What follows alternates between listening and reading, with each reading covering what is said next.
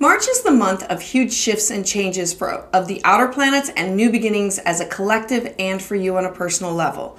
With all planets direct, this allows for flows of you creating new projects and activities. This means that now is your best opportunity to put out into the universe what it is that you want to create. The tides are flowing out. They're offering you new chances to initiate, start, or begin things.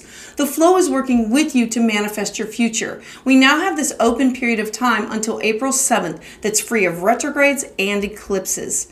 What you need to know for your March horoscope. Hi, I'm Patricia Tate with WillowGraceMystic.com, and this is your astrology forecast for March 2023, Virgo and Virgo rising. Now, the overall energy of the first half of March is Piscean. Pisces is the last sign of the zodiac, and it represents a culmination of every other sign's karmic evolution.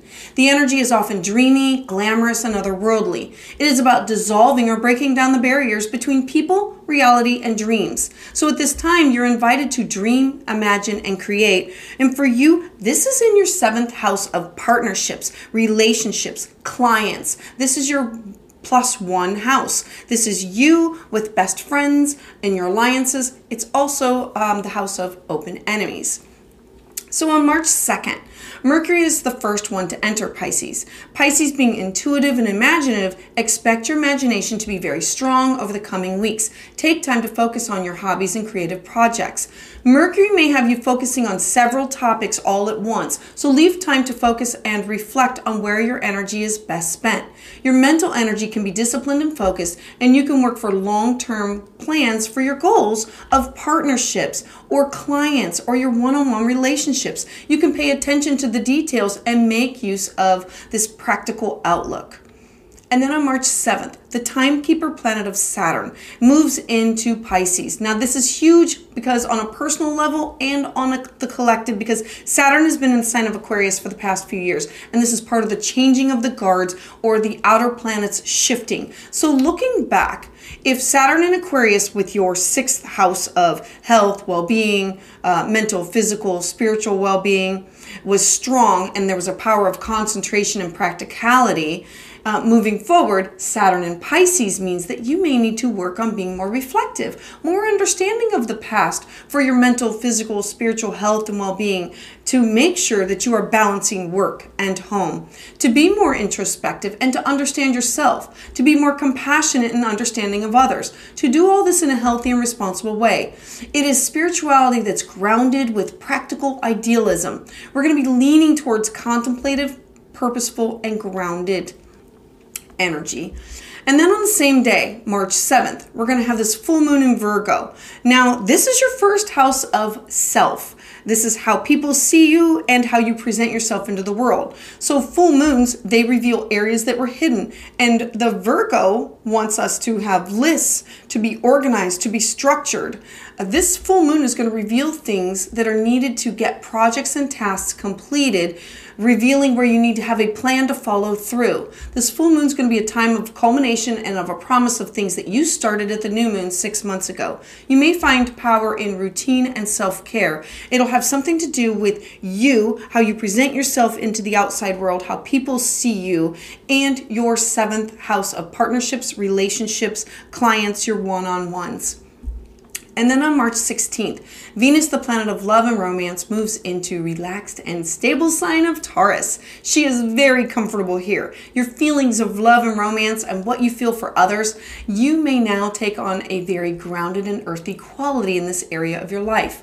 At this time, you may feel more sensual and the desire strong physical connections in the areas of love and romance. You may also be less motivated to act quickly and preferring to enjoy life at a slower pace.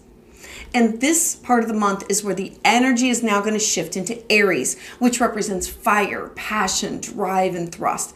It is now that you're going to be ready to ignite and dive into new. Mercury is the first to shift. And remember that Aries rules your eighth house of shared resources, your uh, with others. It is birth, death, rebirth, transformation, wills. It's other people's money that comes to you. It's the occult, it's the esoteric, it's joint finances, it's contracts that you have with others. So on March 19th, Mercury, that rules your thoughts, travel, communication, ideas, and this could be contracts also, is going to be very active with your ideas and plans flowing freely. This is the initiative needed to make progress happen in this area of your life. And then on March 20th, the sun is going to join up with Aries. Aries being the first sign of the zodiac, this is the zodiacal new year. You're going to be full of energy, drive, and enthusiasm. So expect your excitement to be high. You are now feeling motivated and driven. This could be you connecting with others and signing contracts. This could be you combining your business with somebody else's. This is remember um, it is the birth death re- it's the transformation house. It's the house that we dive deep in. It's joint finances it's legacies it's wills. It's also sex. So this is going to be a time for you to focus on what you are motivated now to take action with. You can take the initiative and you can change, charge forward now, on the very next day, March 21st, the moon joins up with the sun, and you're going to have a new moon in Aries. I'm loving all this because this is really highlighting this eighth house of your life.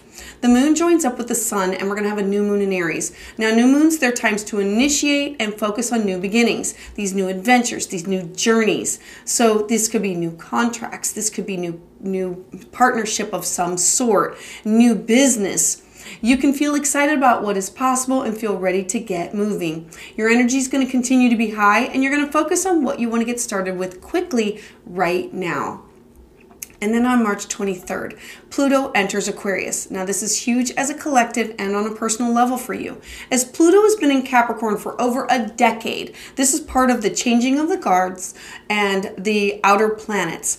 Pluto in Aquarius means that you're going to be more passionate about the future, and the change for you is going to be prolific and long lasting. But we need to make sure that you're transforming for the better of all and not for the few, because Aquarius is for the people. And then on March 25th, Mars enters Cancer. Now, Mars is finally leaving Gemini after an exhausting and extended stay and now moves into the sensitive sign of Cancer. This is where you're going to have more energy and drive for matters that involve home and family.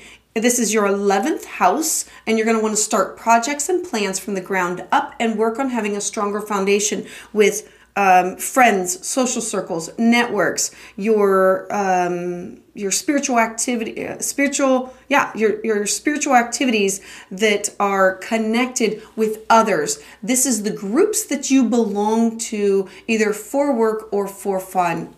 So I would love to hear about how this resonates with you in the comments below. To hear updates as soon as they are released, please subscribe.